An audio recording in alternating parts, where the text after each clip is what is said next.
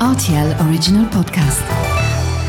Sans-moi ça, Les faits vont peur. Et la farce La vie, c'est une farce.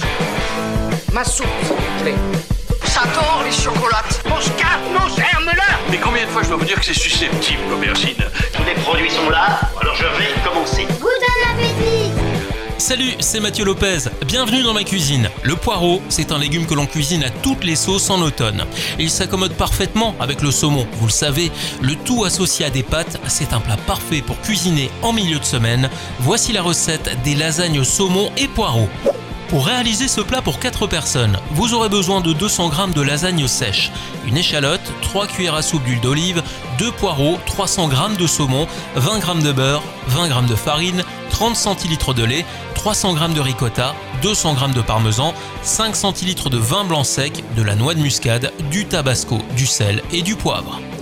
On commence par nettoyer l'intérieur des poireaux en le coupant en deux dans le sens de la longueur, puis on épluche l'échalote.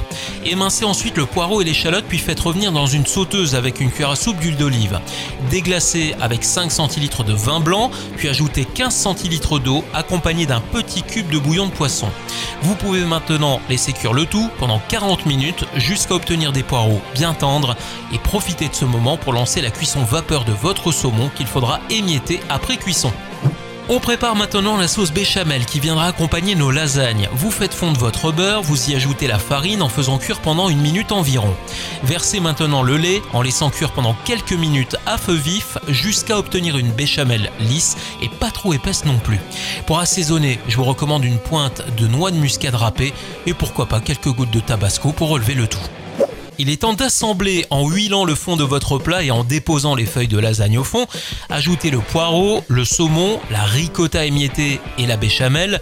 Vous renouvelez une nouvelle fois l'opération en commençant par les feuilles de lasagne et en terminant par la sauce béchamel. Et terminez enfin votre plat en saupoudrant le parmesan sur le dessus.